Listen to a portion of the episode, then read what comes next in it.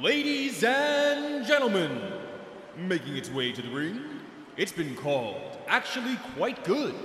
Fast food action and one long blur. Please pull out your cell phones and scream at your champion. 12 rounds!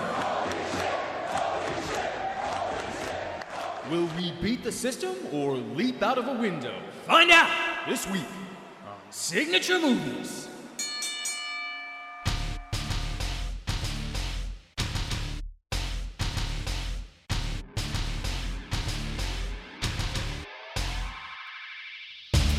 Youngest in charge, took the game under my arm. Anyone in my path has done considerable harm. Really a dawn, scratch that, really a gone. Really put the gloves on and won in the octagon.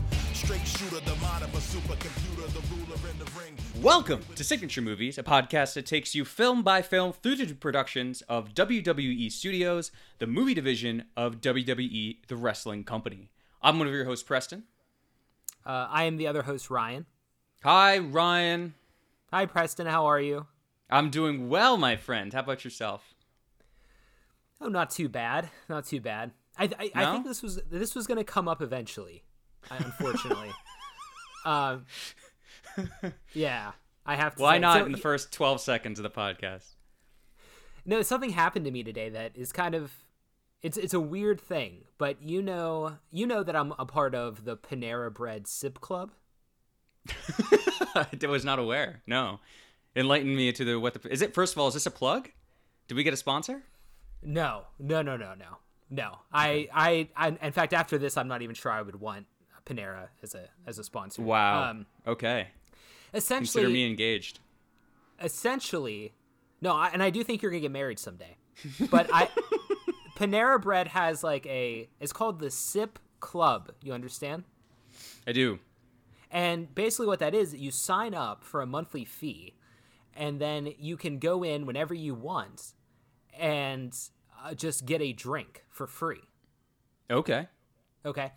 Or, or at least so I thought. And that and, and so I got a free trial to the Sip Club uh, through my my credit card.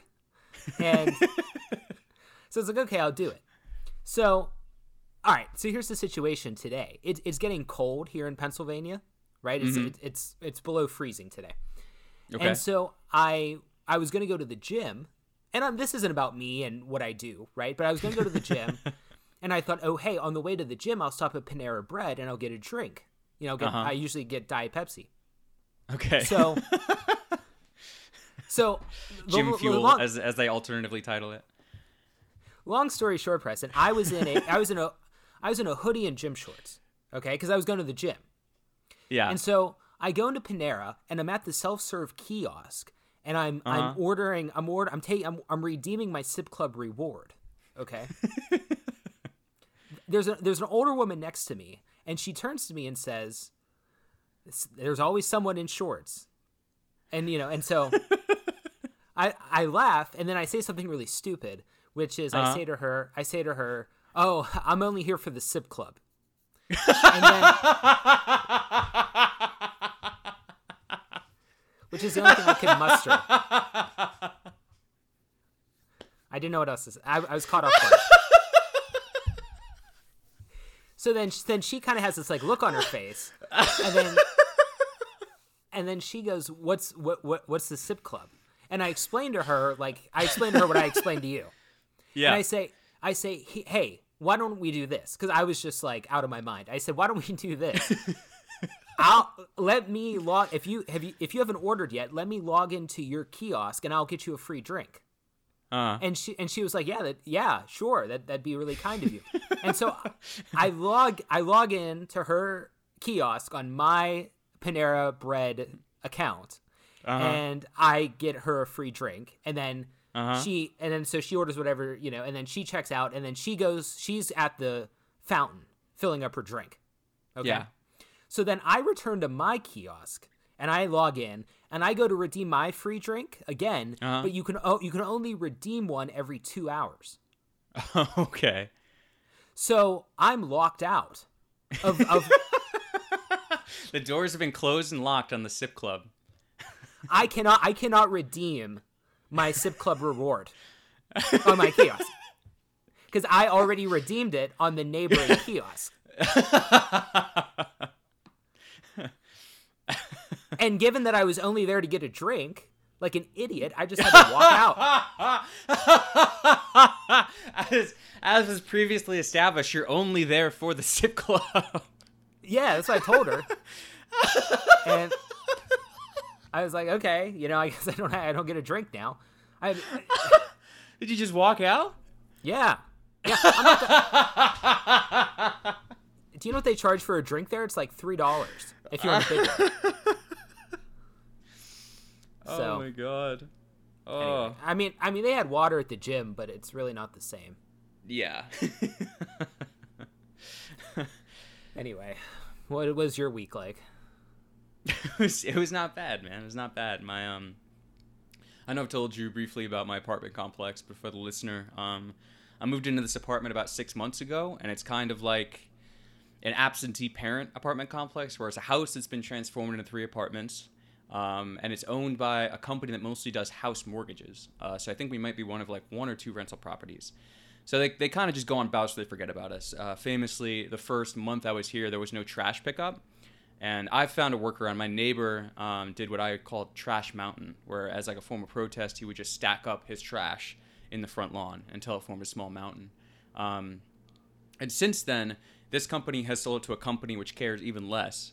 Um, but somehow they tracked down my number and uh, reached out and they said, "Hey, do you do you have any dogs?" I said, "No." They said, "Okay. Have you seen any dogs?" and I was like, "Yeah, I yeah, I think I think one of the neighbors has a dog." And they're like, "Okay, okay. Do you do you have any animals?" And I was like, "Yeah. I I mean, I have a cat." They said, "Are you allowed to have that cat?" And I said, "Yeah." And they said, "Okay, okay." Um, there have been animals like sighted in other yards, um, and we just want to make sure that they're not ours. Uh, so you know, just kind of chaos over here. Um, there, you know, I, I think that I've kind of become the uh, I don't want to say the rat, but the in- informant on the rest of my apartment complex. I don't know if they have the numbers of the other tenants, but um, you know, just kind of keeping things locked down over here. Um, Wow. yeah, You- Well, if they would have read any Shelly Kagan, they would know that we're all animals, technically. they were having a lot of trouble counting their animals, Ryan. what she means is non-human animals. But of course, yeah, yeah. well, Preston, best of luck. Best of luck with that. As you know, I'm I'm coming to visit uh, in a in a month in a month. And, Yeah, uh, I've certainly I've intention, forward to it. intentionally gotten you a um a uh, hotel to avoid all this nonsense. Um, yeah. Oh, that, that Um, you have? Wait, you have? Yeah, my sister's uh, using her points. Oh, okay. Yeah. Does, wait, does, does your sister work in the hotel industry? my sister works as a traveling salesman, if you will. Um, and she uh, so she's got a lot of flight miles and uh, hotel miles or points, whatever they are. I'll, I'll, Oh, I'll ask her next time I see her if she's a member of the SIP club. I'm sure that's re- redeemable as well. Oh, I'd love to get her a drink. Um, preferably two hours before I want one. Uh, we'll catch Hey. her on the way to the gym. hey, Preston. Uh, uh, kind of a you know, again, it's a theme that I can't help it. I do have some housekeeping, but this, but but it's gonna, but this this housekeeping this week's a little more fun. So just Okay. one one minor note. Um, if you remember, uh, two episodes ago, we had some fun uh, character building conversation questions. Yeah, I remember them vividly. Okay. One one of which was uh, whether you would prefer to ride a roller coaster or eat an ice cream sundae. Yes, as I remember remember that it, I went with roller coaster. Yes, yes, and that kind of told me a lot about you. So what I did was, as as we discussed, I put I posed the question to our uh, followers on Twitter, and I opened up a poll, and Uh-huh. I have some surprising results, but I do have the results to that poll. I'm I'm on the edge of my seat, Ryan. Okay, and I think this is this will be informative one way or the other. But the question was again, would you rather ride a roller coaster, or eat an ice cream sundae. Right. And we actually, and uh, the results of the Twitter poll are in. We actually have a tie, Preston. Wow. It was a dead heat. Uh, both roller coaster and ice cream sundae received zero votes. so we ended up in a tie on that one. No one, no one voted. it can be a paralyzing question for some, you know, and divisive. You know, you don't you don't want to throw your hat in the ring one way or the other. You know, Twitter can be a very divisive place in uh, these days around a lot of hot button issues, and you got to kind of pick your battles. So, thank you to all our devoted listeners for uh, you know taking care of yourselves first. Uh, there, our next poll will be much more conscious to to kind of keep it a little bit more low key. You know, maybe fun, but soften out the deep portion a little bit. So you're saying a lot of the potential voters kind of wanted to sleep on it in a way. yeah. okay. Well, How long so was the yeah, poll open for? uh, 24 hours. Yeah. Okay. I mean, a whole day, a whole yeah day, but that's okay. Yeah, it's it's polarizing, and yeah, some people don't want to show their cards. You know, a lot of people don't want to. yeah. It's true. well, one, Uh, so- one person who does want to show their cards, Ryan, John Cena. Oh shit, Pre- Preston, can we can we? say- I, I'm getting a call. I'm sorry. Can we? Can I just? Can I Yeah, just do no, this go quick? ahead. Okay. yeah. Hello. Yeah, this is Sim. Oh, wait. You say you lost an order? You lost my order. oh, yeah. No, this. Yeah, Ryan. Yeah. Uh huh. Yeah. The, the it's a Pennsylvania address. Well, if I if I remember, yeah, it was the American Eagle Bonfire Fleece striped Baja hoodie. Wait, wait, do you still have it in stock? Okay, yeah, yeah, yeah, yeah. Go with that. You know, medium. Yeah, please, if you can get it out. Um, Remind them it's below freezing in Pennsylvania right now.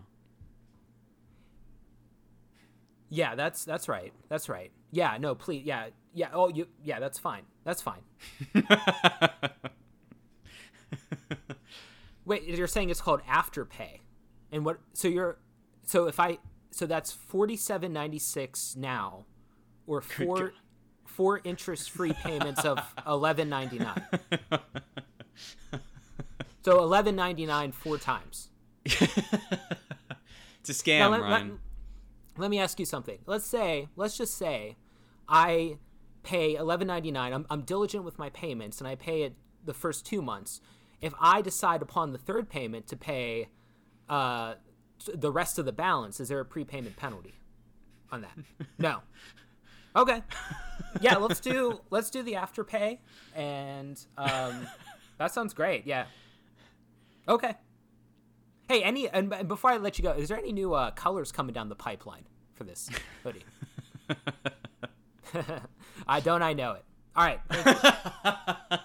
bye bye. All right. Sorry, Preston. Thanks for It's okay, buddy. just added Do, that. do you do you think part of the reason why they didn't get it out to you is that you hadn't paid yet?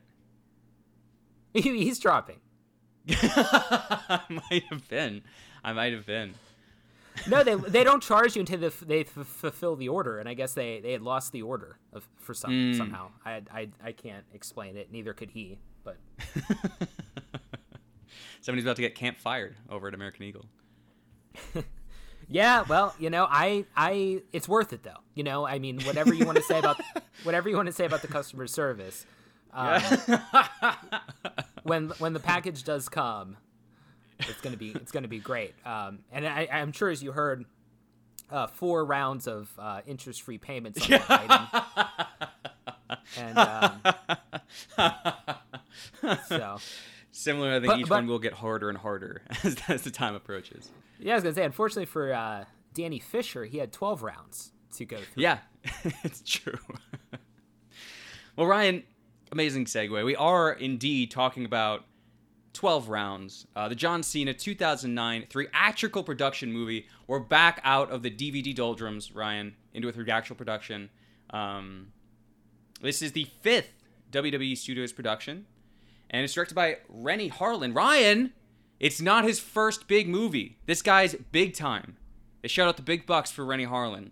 We're not dealing with like our little guys who are just getting their big shot. Guys dealing with their first big budget. Previous porn, you know, directors, previous commercial directors. This guy's big time. He's directed Die Hard 2, Cliffhanger. He's got bona fide credentials. Um, and kind of uh, funny tangent. Uh, did you did you ever watch the uh, Hercules movie with The Rock? You want to hazard a guess, Preston? I will. I'm going to say no. But do you remember, Ryan? Do you remember that the year that movie came out, there was another Hercules movie that came out? It was a year of two Hercules movies. Okay, I, I vaguely, yeah. Vaguely, yeah. So the other one, directed by Renny Harlin, and uh, you know, similar. You know, The Rock just crushed him. The Rock came in and uh, just destroyed him with his star power, which is you know something that we're going to kind of get into in later episodes of this. But just interesting. You know, he's he's already got some bona fide ties to uh, to wrestling and uh, dealing with wrestlers.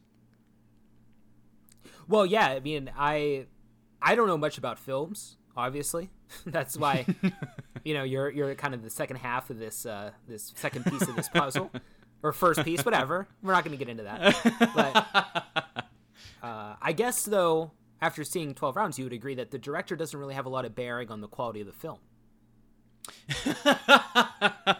then that's fair. That's fair. Um, yeah. So the uh, the director's pretty much um, his whole thing with this was he knew he was using Cena. This was Cena's movie. Um, so if you remember from the Marine, you know this is something John Cena pretty much just got told by Vince McMahon. You know, um, Cold Stone dropped out. You got ten days. You're the guy in this movie. And Cena just kind of did his took his jobber mentality and attributed to films. Just went, did his job, went home. This is now Cena coming back three years later. I guess two years for the shooting deadline. Um, and telling Vince McMahon, "This is my movie. I want to shoot this movie." And Vince McMahon's like, "Okay." Hands him twenty million dollars.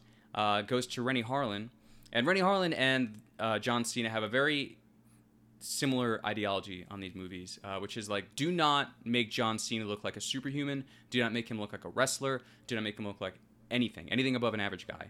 Uh, you think that you think they accomplished that, Ryan? no, no. no. but I mean that that's, Renny that's Harlin's- interest- That's interesting that you say that. Let me just say because I mean, if they stuck to that philosophy, I think I would have liked this movie a lot more. Yeah, yeah. I think I Uh, think John Cena would have liked this movie a lot more too. um, but yeah, so Ren- Renny Harlin's big quotes like anytime he's asked about this movie, he just kind of goes along of like I didn't want to I didn't want to make like this superhero movie. Um, and his big method for kind of toning the Rock down was putting him in long sleeve shirts. Uh, so he's like, yeah, you know what? We put him in long sleeve shirts, didn't show off any muscles, not a single shirtless Rock scene. Uh, I'm sorry, um, Cena scene.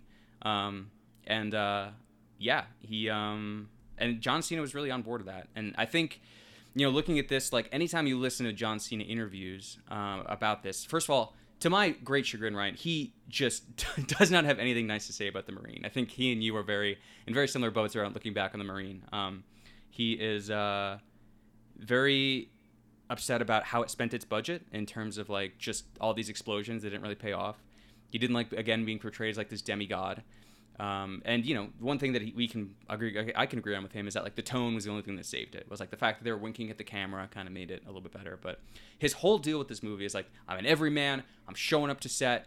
I'm not this god. I'm gonna play like a down earth. Like this could really happen. Like this is a documentary crew coming in and shooting this movie in four hours. You know, just they they could have just caught this happening on the street. Um, so yeah, I mean that's kind of the crux going into the movie. Like these, these this is the intention of the filmmaker's intention of the star. Um, yeah, Yeah, it's- interesting that John Cena's major qualm with the Marine was the how they spent its budget and maybe not the racial uh, undertones and the uh, sexual assault, making light of sexual assault, and you know. yeah. well, But, he's, you know- he's a man of very specific priorities. if you want but to me and again i don't know what i'm talking about but to me if you wanted to give off the impression that john cena seems to want to give off that he is just this everyman and that he's not a superhero i think what the marine did really well was they spent a lot of time or a, a decent amount of time showing john cena's character with his wife at home just being a couple and living a normal life whereas here the time we get with john cena and his wife is pretty limited Uh, Yeah, and that's true. You know, and then, and one of the things we learn right almost in the first half hour is that, and this might make John Cena's character in this movie, Danny Fisher, more of an everyman, pretty negligent when it comes to the plumbing of the of the house. so He one of one, yeah. one one of the things that happens early on in this movie when when uh, John Cena's character is with his wife is that we learn the plumber Phil had told John Cena, you need to fix these pipes. If you do not fix these Yeah. pipes, they're going to burst and you're going to have the whole situation on your hands. Okay. Right. Now, here's my question. If you get that feedback from a plumber, now I know you have other things going on in your apartment right now, but you get that you get that feedback from a plumber. Are you fixing the pipes or are you rolling the dice? Probably rolling the dice, Ryan. So you're pulling a Danny. You're gonna you would pull a Danny Fisher and just roll the dice. yeah, yeah. I'm full blown Cena on this situation. See, that's my impression of the situation is that a lot of people would roll the dice and then just fix Yeah. it when the problem arises. Right. So, in that sense, I had a lot of empathy for Danny Fisher in this situation. But Molly, his wife in this movie, played by Ashley Scott, sh- this actually causes quite the divide in their relationship. Like, Mo- Molly developed some trust problems with Danny because this pipe was not fixed when it should have been, yeah, allegedly. yeah, a big rift, a big rift. Yeah, and you know, uh, to be, to be fair, like I think, I think, you know, John Cena would fell to this prey to the same thing I would probably fall prey to, which is like, how bad could it really be? You know, like you think like a pipe fails, maybe there's some a little bit of a leak, maybe the bathroom tile floor's gone on it, but he's flooded half the house. You know, his adorable little pug dog is is in panics. Um, you know, so I mean, you know, she might be feeling a little bit reactive in the moment, but I think that this is a lot worse than John Cena could have imagined it would be. Um, and Oh, you know, certainly having certainly having his his wife um, question the relationship over it is uh, is a tough break. It's a tough break, Ryan. and, and and it leads to me wanting and i don't know how much time you'd, you'd like you tell me how much time you'd like to spend on this but let's talk for a second about the merits of home ownership and the merits of marriage after this scene because you know i'm watching danny and molly have this rift as you say when it comes to Yeah. the, the plumbing and it's not you know a single in an apartment isn't that bad you know it's true. Yeah, no, it's really not. I mean, you you know, I would I would obviously vouch for the quality of the apartment, but um, you know, we've shared a Well- space before. We we famously, and I say famously, um, but you know, we we shared some real luxury apartments. That was kind of our whole deal. Is you know, split the bill of real luxury apartments and kind of take it for all it's worth. Yeah, and I had I don't remember ever having problems with the plumbing in those apartments. so, you know, so that it makes me a little dubious of the merits of home ownership. Of course, everyone knows how we both feel about the ladies, so that might you know, marriage might be a different story. But we jump the gun a little bit because the whole I would say the first 25 minutes of this film involve uh, John Cena's character Danny Fisher and his Yes. uh, buddy cop named whose name escapes me right now. Do you have it, Preston? It's uh Brian. Oh, I'm sorry, Hank Carver, played by Brian J. White, and his his wife Molly is played by Ashley Scott, by the way. And did, did you recognize Ashley Scott? No, no. From So she from was. I mean, our listeners won't because they didn't go through this initial journey with us. Um, I mean, talk about having trust issues in previous apartments, right? It's in our initial uh, attempt at signature movies. She plays The Rock's wife in uh, Walking Tall. Oh, I liked I liked Walking Tall. Yeah, yeah. Okay, So she's wow. back. A WWE s- uh, studio stable now, Ryan. Yeah, she's A main she's, eventer. She's in the family, and um, in the family. So so the first you know 25 minutes of this movie is uh, Danny Fisher essentially catching what you would call the the uh, antagonist in this film, Miles. He is a diamond thief. Is that correct? He is. in this movie. That's correct. and they basically there's this big uh, rundown with him in a car chase and they eventually catch miles but in the process they put his uh, girlfriend at the time or wife girlfriend or wife in in harm's Yeah. way and she gets run Yes. over by by a car and dies She does. Yes. and uh, miles tells uh, danny john cena's character that he is not going to forget this and uh, Right. You know, and that makes sense because if someone you know, that might have a little more gravitas to remember than a than a plumbing problem, for instance, right? You're, We're dealing with some real emotional weight now. Yeah. you're gonna yeah you're gonna And- remember if- if someone kills your your girlfriend. Yeah, and to be fair, I mean the way this occurs is they drive the um the terrorist and his girlfriend drive away in a car. John Cena c- chases and catches them on foot, and then pushes a boat into their car. And like, yeah, I would imagine you're gonna remember that scenario, regardless of if your girlfriend dies. I mean, a man just pushed a boat into your car and stole your millions of dollars worth of diamonds. It's pretty extraordinary for an everyman to do that. But Ryan, did you notice he was wearing a long sleeve shirt? So I did. I did. But that, that, that's a, that, but that's the thing. I was wearing long sleeves in Panera, and people just look at the shorts. You know. And- and it's- do, you, do you think if you were wearing uh, long sleeve and pants, they would have been like, "Oh, he's here for the sip club"? well, You wouldn't have no, to but- explain yourself. But the but the the conversation I don't think would have happened, and I'd be walking out of there with a drink. I would be walking out of there with a drink.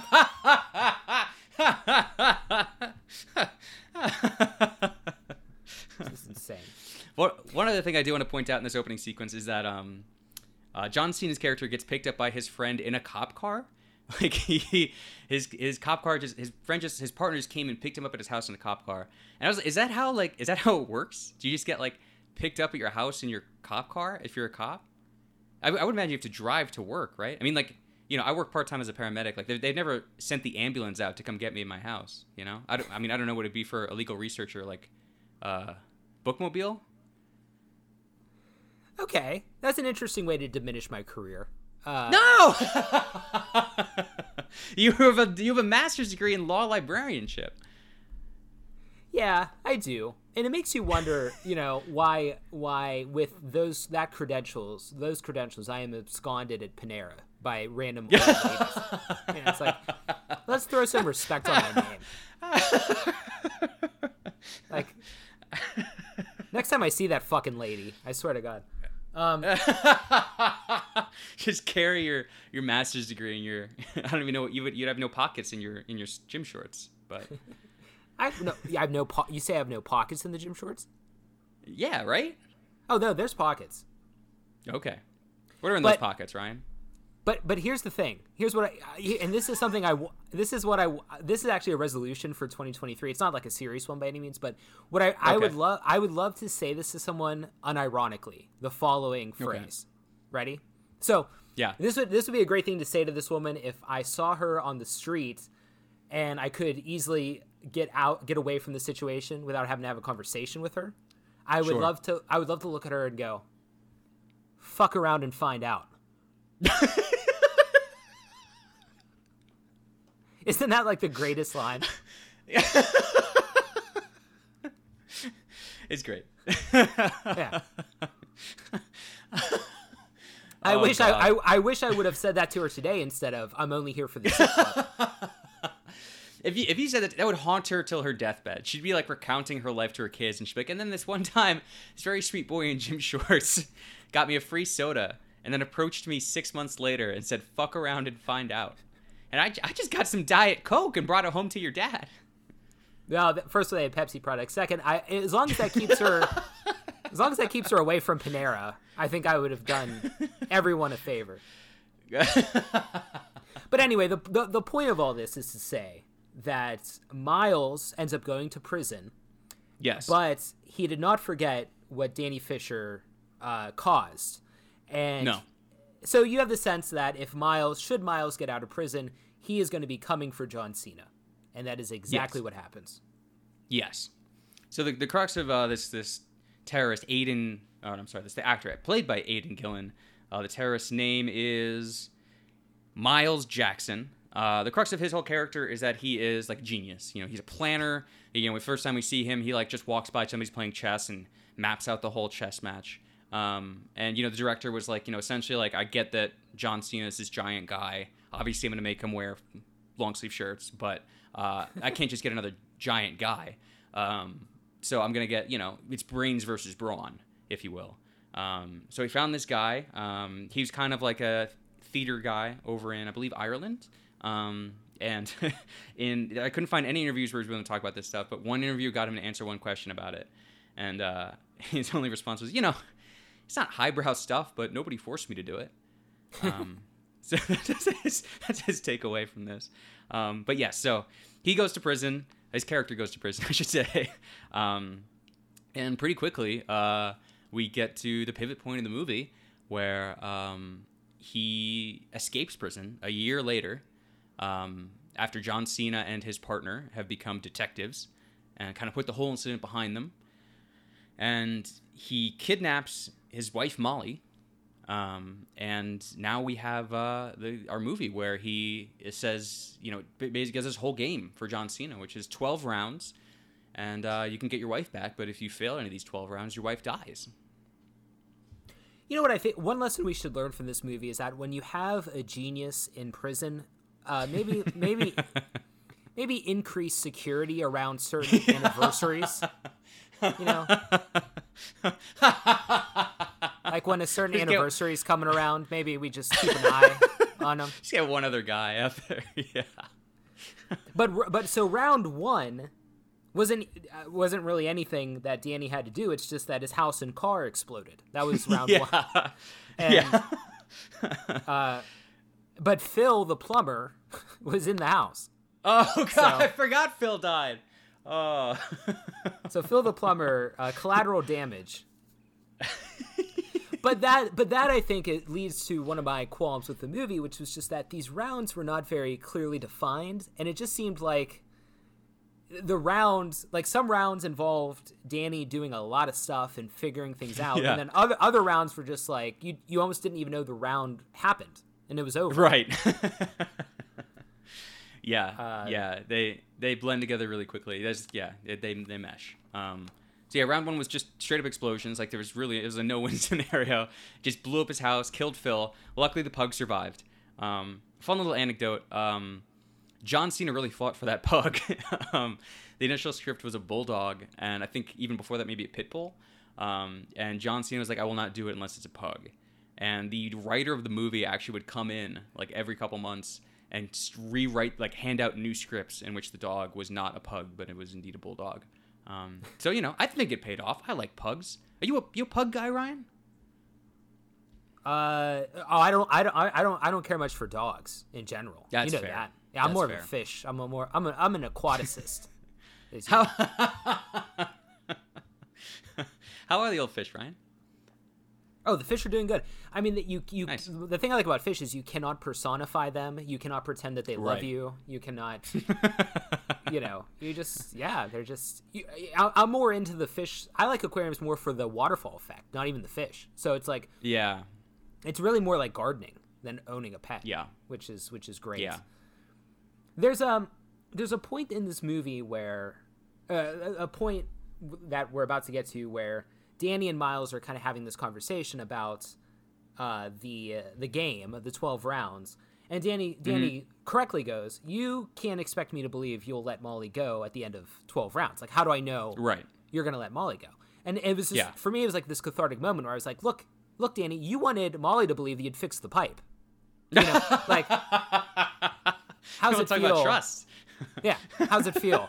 How's it feel, Danny? to know someone's lying to you.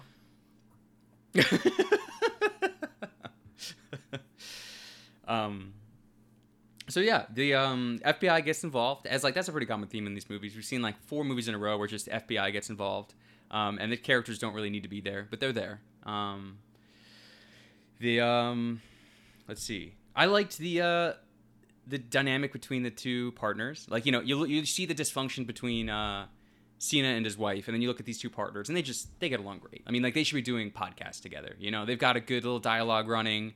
You know, his podcast, his uh, his his partner's got a little bit of the jokey side. John Cena's, you know, the lovable but self serious hunk. Um, that's a great duo, time tested duo, one would say in these movies. Yeah, no, they, they had good chemistry. I mean, I, I wanted to see more of Danny and his wife, honestly, just Yeah. because I, I think John Cena has is, is good in that role, and Um, Yeah. I, you know, we don't have. I, I hope we're not going to go through every round in detail, but No, I have no intention of doing that. but round round three involved uh, Danny kind of being led to where his brother works at a firehouse, and Right. Mi- Miles kind of plays with him that maybe he set up a bomb in the firehouse, and so yeah, Danny basically has to go to his brother's work and say, "Hey, look, evacuate. There might be a bomb in here." And I'm just imagining you coming to the law library and being like, "Hey, need you to evacuate." people just pushing stacks of books out the door. Yeah, be like, "Hey, okay, that's fine. Just hop in the bookmobile. We'll leave."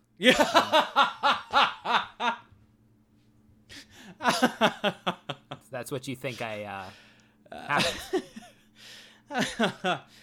well, you know, John Cena leaps out a window in that scene because John Cena, uh, they, the crux of the whole round is that they get everybody, all these firefighters out of the building, and then lo and behold, Miles has started a fire somewhere, and uh, Cena's got to go and put it out. Uh, because they're the next clues within that fire. So takes all these firefighters there. Cena goes up to the top round, uh, top floor, uh, finds the box and realizes he doesn't have enough time. he d- deduces correctly, it seems. He doesn't have enough time to walk from the top floor to the bottom floor. So his only option is to jump out the window. Um, and in the special features of this movie, they, they give like 15 minutes to this because John Cena is legitimately terrified of heights. Um, and like he's, it's extreme. Like if anybody, I'm sure you could find online. Just watch these interviews. It's like you could. I would. I guarantee we'll make it through the entire rest of this series without a wrestler being as vulnerable as John Cena was. He was like, I hated heights when I started. It was terrifying for me. I was shaking, and it didn't stop. Like I never overcame it. I'm still terrified of heights, and I'll never do it again. Um, so I found that very charming. But he did. He spent like three days up on a harness trying to jump out this window. Um, and you know, it was a good scene. God bless him. He did like 90% of his own stunts in this thing. You had mentioned that in the Marine, like he insisted upon doing a lot of his own stunts, and so that that continues here. It does. Yeah, I think this time he was more pressured by the director. Um, the only stunts he didn't do was like the actual helicopter one, which we get to later in the movie. Um, a lot of a lot of helicopter. I mean, if, you know, we're tracing some real patterns through these movies, right? A lot of climaxes on helicopters. Um, you know, FBI gets involved a lot. John Cena has a beautiful blonde wife. Um, you know, WWE Yeah. films has has a real oeuvre they're leaning into. You know who I'd love to see put out a fire? Who's that? American Eagle customer service. You know, because but they seem completely unresponsive. so don't count on it. How do you lose an order? How do you lose an order? Yeah, no, I I, I, I ordered that hoodie a week ago. I should be wearing it right now. I've, I have no drink, no hoodie. I have nothing. can't get yourself warm, can't get yourself cool. You're just lukewarm and miserable sitting in, in eastern Pennsylvania. I have no no temperature regulation at all. Well, John Cena is bringing the temperature regulation to you, Ryan, because he leaps out of this uh, this window and then drives a fire truck. Drives a fire truck. Uh, I don't know why he drives a fire truck. I forget the impetus for him doing so. I think it might have just been the only truck around. Um, but chucks this, you know, figures out which one of two boxes he's given as a bomb, chucks it into the sea, and um, I find it very charming because this is kind of where the FBI really we see the FBI kind of trickling in, and then they really show up and confront John Cena, and he's like, "I gotta play this game." FBI's just like, "Yeah, no, we get it. We're not gonna stop you. do whatever you need to do, man." I just found very charming. Like, there's no point where like, "Man, you really shouldn't be doing this. This is dangerous," or "Hey, man, you're breaking a lot of laws." Just like, "Yeah, no, no, we're on board, dude. Let's play the game." Yeah. Well, th- there is kind of the tension, right? Because there's one FBI agent who just wants Miles dead and doesn't care about John Right. Cena's plight, and then there's another one who Right. kind of wants to help, but yeah, they, they do the fire truck stuff, and then that kind of leads them into this hotel where a lot of stuff happens with, uh, you know, just it almost it would almost not sound real if you say it out loud. All this, like all the stuff that that John Cena's character had to do. But we meet another uh, likable character. His name was Willie. He was the hotel Willie. the hotel Yep. worker who, much like Phil the plumber, does die. uh, kind of in the crosshairs of Miles. Um, you know, but Yeah. I- it was. Were you were you feeling it in the middle of this movie, or were you pretty? Were you were you liking it? again it was it was becoming a very rich soup if you will like there was a lot of ingredients in there and um you know some more clear delineation between the rounds like even you know we've kind of we have pointed out in previous movies there's been like these cut scenes where like they flash a title card on the scene and try to explain what's going on or who a character is i honestly wouldn't turn down some of those between rounds of just like hey here was the last round here's the next round you know Right. because the middle of this movie was just a lot of really frantic cuts. Uh, John Cena throwing things, and sh- he, he spent a lot of this movie on the cell phone, which I thought was interesting. You know, just timing wise, this movie came out like you know 2009 is pretty much when the first iPhone came out. So like we're first. This is really when cell phones are inundating the culture, and they seem to just like really be heavily on it because there's a lot of gags in this movie that involve cell phones. There's a lot of like you know, like four or five of the rounds involved him using his cell phone in some way. Um, so a lot of him just like yelling into a phone. Um, yeah, it's it's just a lot of yelling and not a lot of like substance. And I feel like I got lost a couple times. Did you find this similar thing? So you, what you're saying is you wanted some round delineation in this movie, kind of like Yes. um, like uh, remember watching that show Legends of the Hidden Temple? yes. Yeah, like they're pretty explicit about when one round ends and the next round begins. yeah. Yeah. I could have used a about- large. You know what's a large? I was going to say a large, you know, Olmec head kind of explaining things as they were going on to me. This is not something that we we should get into, but uh, what I learned about that show is like the way that they name their teams is completely off the rails, right? Like it's always it's always a color and an animal on Legends of the Hidden Temple. Yeah. right? So like like they have like the silver monkeys, right? Yes. But then explain to me this one, the blue barracudas. do you know do you know how many non-human animals there are out there?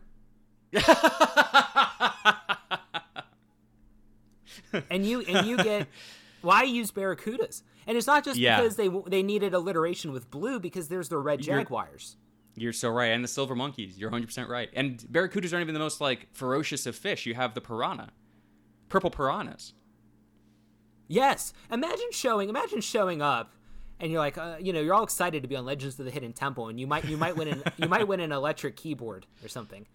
And The dream. The dream. I, and you finally get in there. You're chatting with Olmec, and then someone hands you a blue Barracudas T-shirt. Like, can you imagine?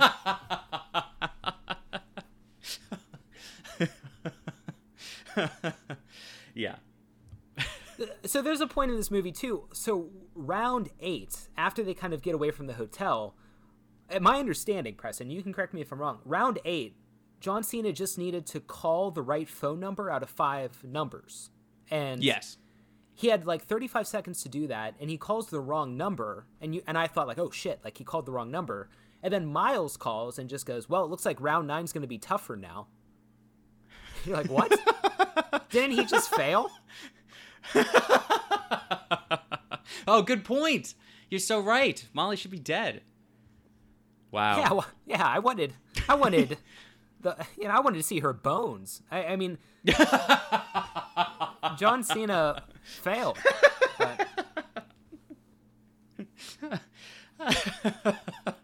and then round nine, round nine to me might have been the most unbelievable, which was him, uh, John Cena having to save a streetcar from crashing after Miles disabled its brakes. Ryan. It's an actual trolley problem, Ryan. We blew our load on the last episode. Well, We could have actually, let's gotten get in- so deep into this. let's get into that a little bit because um, uh, once uh, Danny actually uh, gets onto the streetcar that is, you know, spiraling uh, towards a crash, Yes. he uh, he gets into like the, the cabin with the with the driver, and they they're both trying to like get the brake, like like to push the brake on, and and there's this great line where the driver just goes harder, and. And I thought that was kind of insightful because isn't it true that sometimes harder is better?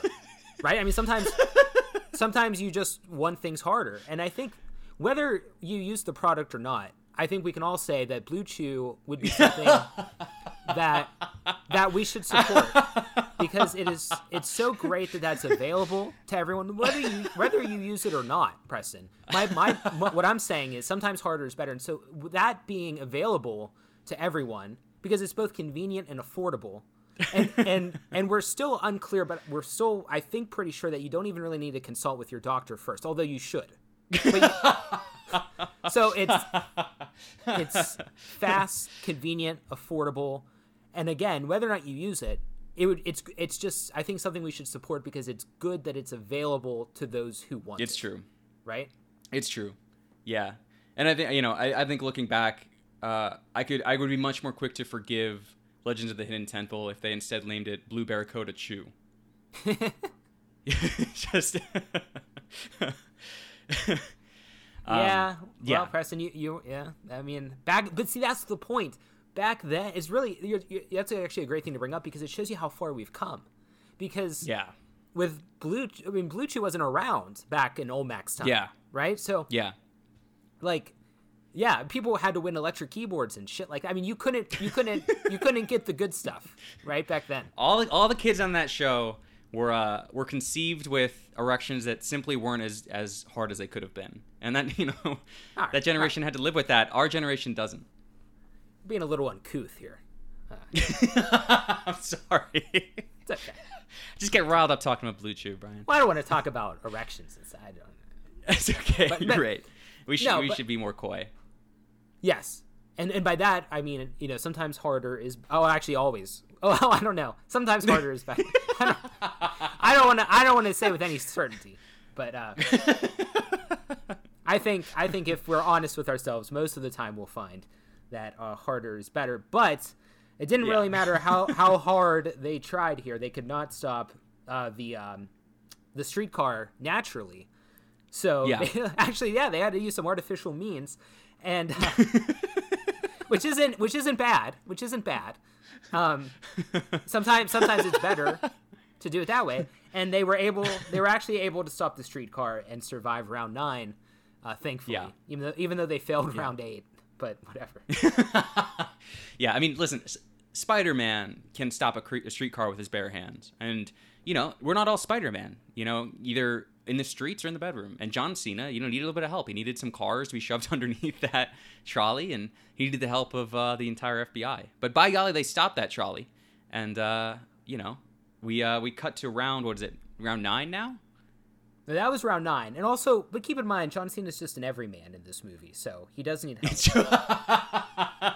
those the sle- the buttons on those sleeves never became uncoupled. they stayed firmly around those muscular wrists.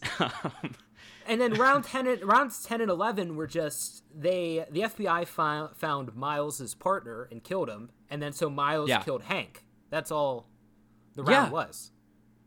yeah, Cena's best friend, who again, like you know, we start off this movie with a tumultuous relationship between Cena and his wife. The most stable relationship in this movie is Cena and his partner. His partner came and picked him up in the police car. Cena didn't even have to drive to work, and he just dies. He dies unceremoniously.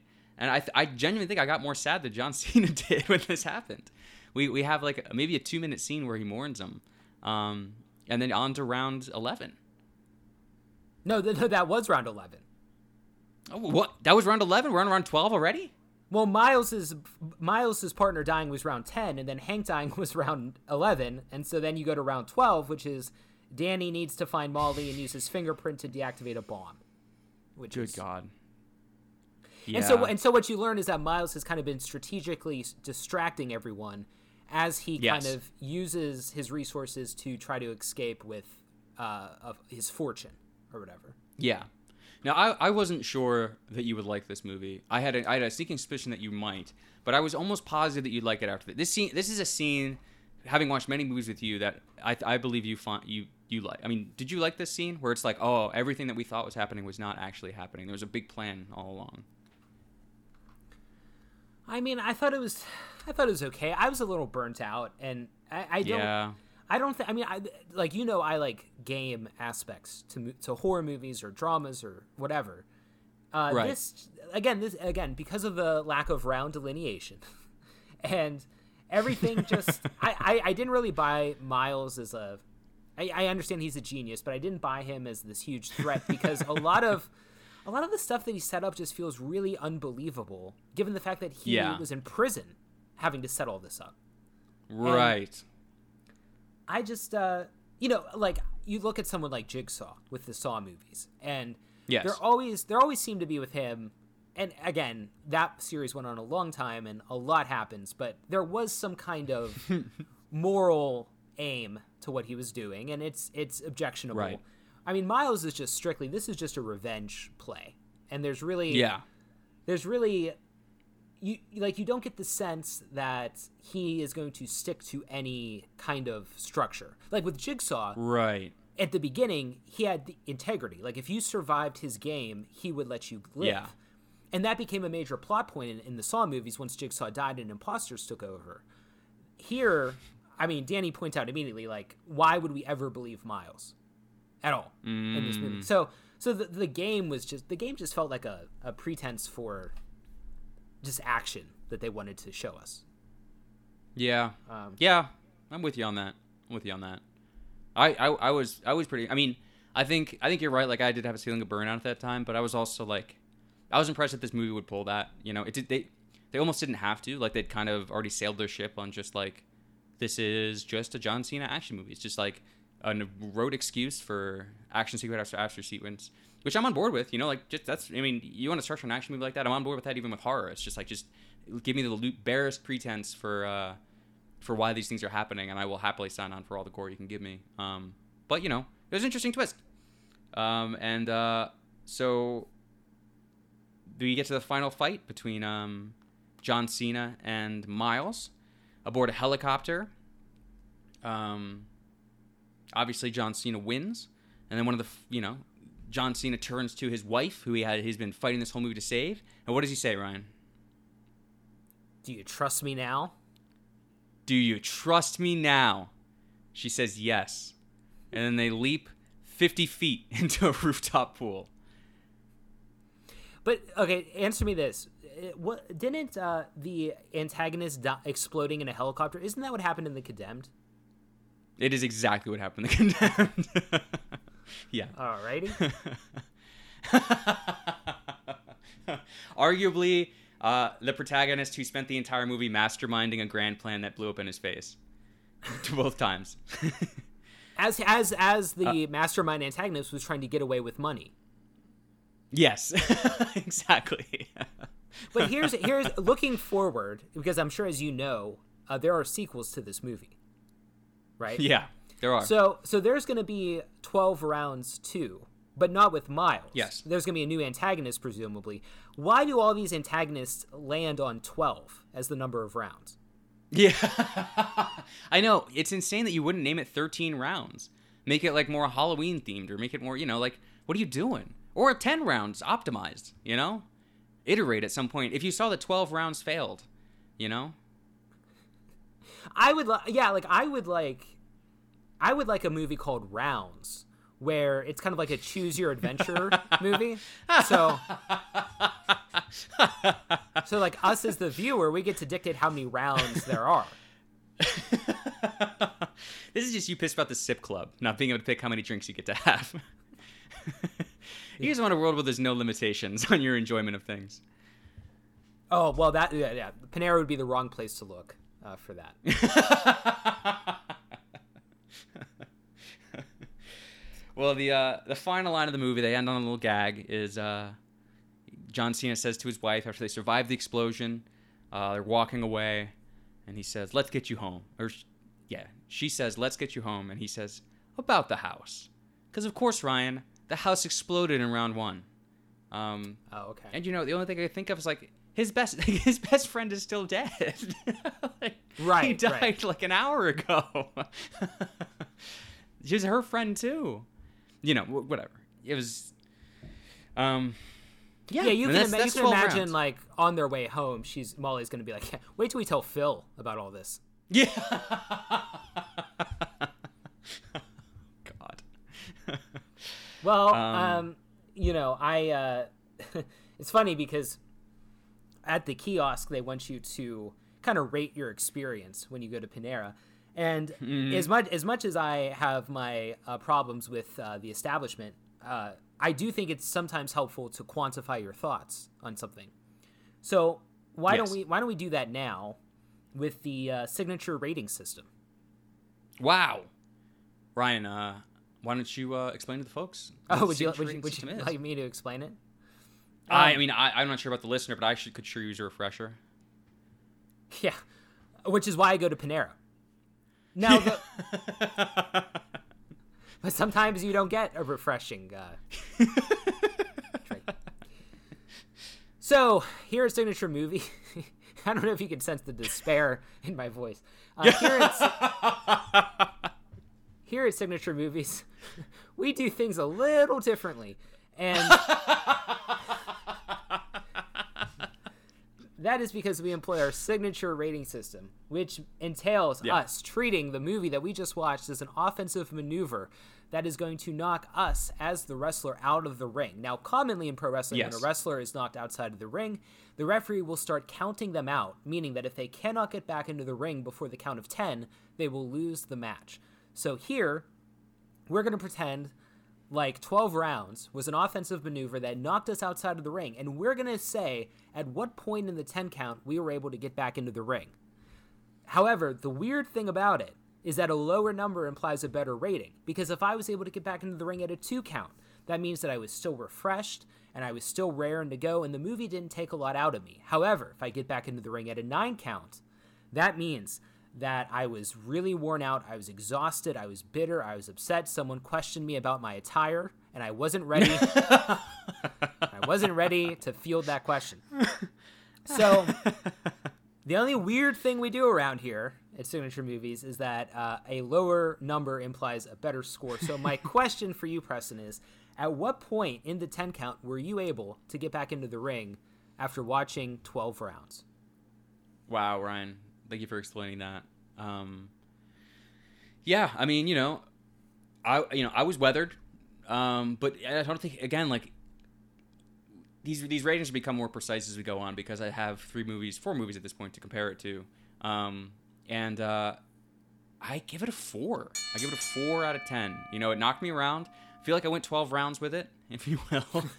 um, let's steal that from your review, Ryan.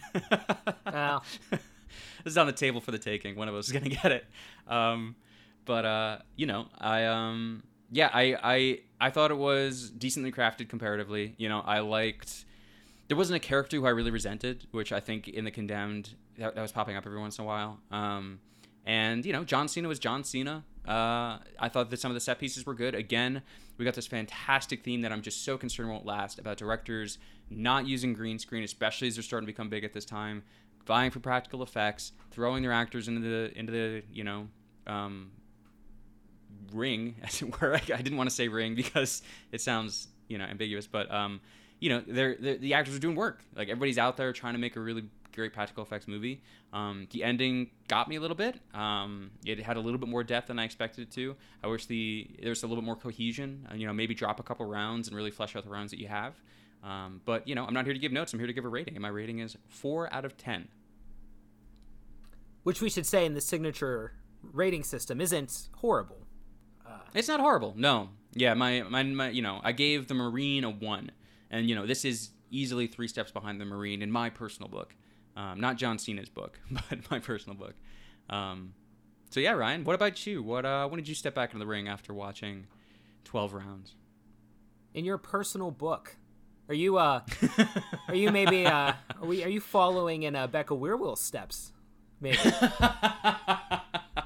thinking about putting pen to paper. it's just 50 flashcards to break out at a party. Like, do you prefer 12 rounds or the condemned? Aren't these fun and deep questions? Yeah, yeah. Even any grocery stores lately? I got back into the ring. I would say I got back into the ring at five. I, uh, I you know, I didn't, I didn't like it, very, but I also didn't. There weren't many parts of this movie that I hated. Um, I didn't think Miles was a very compelling villain. I think that that would have bumped this up for me a little bit had he been. The, the story wasn't believable. I don't want that to really be a huge problem because I don't know how much it, it was supposed to be believable. But I'm gonna save the higher numbers for films that I just actively disliked and were and oftentimes I feel like the higher numbers are going to come in when we talk about films that were trying to be more than just a movie. Like with the con- with the condemned trying to ask moral questions in a supposedly serious way. I agree with you. I, think the marine was the better movie. Um, but uh, yeah i'm gonna say a five here. Four and five. Not we're almost in agreement Nice. preston. We're almost in agreement. Yeah, not terrible about that. We're almost tag team partners in this, Ryan. yeah yeah hey um hey uh wait i I don't know if uh, uh, is something happening on your end i kind of hear a i'm hearing like a like a horn Oh, oh my god! I'm I'm here. Is that? Oh, oh my goodness! It's it's is it a, a trolley? Is that a trolley speeding towards us? My god! My god! It's coming so fast! Oh no no no no no! Wait wait! It's stopping! It's stopping at recommendation station, Ryan. I think that was probably some of This best, is the segment- I think, I think this was some of our best work. I have to say. I think I sold it better than Cena did. I think If this you- is, if you'd seen this is our pinnacle. This is our pinnacle. I, I'm gonna I'm gonna stop Audacity right now and just. I think we end, we ended here. I think we ended here. Ryan, this is the segment um, where uh, it's kind of a palate cleanser from the movie, whether we liked it or not. I mean, you know, we each have passions that we brought into this collaborative effort. Uh, you are a fan of wrestling. I'm a fan of film. Uh, so we use this space at the end of every episode to really lift up something that we found great in our respective interests this week. Uh, so I will start by recommending a film. Uh, the film I'm recommending is called The Banshees of Inisherin. It is a film from this year. It's an Irish film made by Irish director Martin McDonagh, starring Colin Farrell, Brendan Gleeson, and Barry Keoghan. Just a fantastic movie. And I mean, you know, I picked this movie partially because I wished for a lot more exploration between John Cena and his partner's friendship, and it was cut short for me. And this is just a two-hour exploration of a friendship, for better or for worse. Um, stand-up performances by Colin Farrell, who just, you know, talk about facial. I mean, this guy just sells insecurity and misery in a way that uh, I don't know, it just radiates. It like really makes you feel uncomfortable the entire movie. Um, and uh, Barry Keoghan, amazing, just almost an unhinged performance. Like I I've seen him kind of like do these little spot parts in other movies that always charm me, but I mean he deserves an Oscar for this movie. It was incredible. So just a real powerhouse for beautiful vistas and uh, incredible performances. Definitely worth the watch. Uh, you won't get near as many explosions or fires as you would if you watch 12 rounds, but you won't get zero. So I will, I will say, you know, don't don't sell it short, dear listener. Um, Ryan, uh, do you have a wrestling match from this week or any week that you're interested in sharing with us? I do. Uh, the match this week comes from a, a promotion that we have not covered yet on the podcast Impact Wrestling. They are the, uh, formerly known as Total Nonstop Action Wrestling. So they used to be called TNA. Now they are Impact Wrestling. They had their first pay per view of 2023 uh, recently uh, called Hard to Kill. And uh, that probably describes a lot of our protagonists so far in this journey. But the main event of that show was title versus career. It was Jordynne Grace defending the Impact Knockouts title against Mickie James, and it was uh, title versus career. And I thought that this match was the, a great culmination of a very engaging storyline. Uh, Mickie James has been wrestling for probably 20 years, over 20 years at this point. And she basically said, The next match that I lose will be my last. And so she had won a bunch of matches up to this point, which is the ultimate test, challenging for Impact's women's title. And Mickie James is someone who, like, for people our age, was one of the wrestler, women's wrestlers that really redefined what women's wrestling meant to the mainstream pro wrestling audience. Um, I remember her match from WrestleMania in 2006 against Trish Stratus being a defining moment where women's wrestling was going to be taken more seriously, and and thankfully we're at a point where it certainly is taken seriously, and Mickie James was a big part of that. So uh, a great match, uh, culminating a great story. I would check out Jordynne Grace versus Mickie James at Impact's Uh, hard to kill. Now the, the I will say it was a good little show. It's going to be forty dollars, which is a lot in today's like Yeah. I'll say that. I mean, I, I was able to rent them uh, 12 rounds on Vudu Fandango for three bucks. So you know, everyone everyone has to make Yeah. co- the cost benefit analysis of, of, of how they how they how they spend their money. Um, you know, I mean, so some people will spend ten dollars a month uh, to get a drink every two hours at Panera. I mean, I don't judge people for how they spend their money, but um, the point remains that Jordynne Grace and Mickie James had a banger. So very good match uh, from Impact Wrestling this week. Amazing. Amazing, Ryan. Thanks for sharing that, buddy. Um, and yeah, speaking of money, um, this was again one of the other, you know, Vince McMahon's big um, movie budgets for these exercises are twenty million dollars. This movie made, uh, had a budget of twenty million dollars, made eighteen million in theaters, which means it's a third kind of bomb for these movies. Even though it made uh, like ten million after that in DVD sales. So to preface our next movie, we're going back to the DVD bin, Ryan. This is a non-theatrical release. Next week, we are seeing Dead Ted DiBiase Jr. in the Marine 2. Um, so we can look forward to that, everybody. And as always, we're going to finish with our signature to force, where me and Ryan try to um, say the wrestler from the movie's signature move in unison. And I think for this one, we can picture American Eagle as we do it. Ready? Yes. Three, two, one. F you. Am- Amazing, Ryan. Have a good week, okay, everybody. We'll see you next week. But, but really, it's just about the customer service. I'm not complaining about the product. You understand? All right, Ryan. I'm serious. I'm, it's just the customer service part. How do you lose an order? That's my point. Bye bye. Thank you for listening to this episode of Signature Movies. We really do appreciate it. We'd also appreciate it if you'd rate and subscribe to the show wherever you get your podcasts.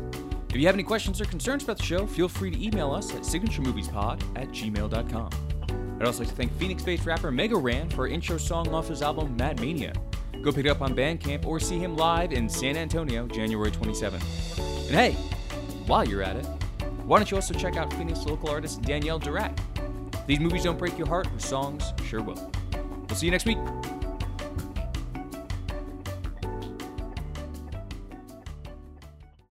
All right. Welcome back to Signature Movies. Apologize for the interruption. Uh, my cat Wampus is getting a little bit upset there. Uh, he's a very vocal cat, and I'm nobody to blame but myself. Uh, I just talk to him all day long, and he talks back. And here we are in this predicament. Okay. Yeah. Wait. Why? Why would you leave me space to make a comment there? What can I possibly say? I know. I really. What can I I possibly thought you might have some.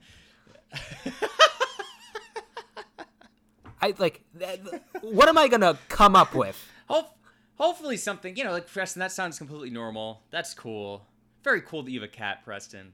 He he must bring you such comfort in these hard times. No, I think you're insanely lonely. And that and that's fine. that's fine. I don't want to say that out loud though.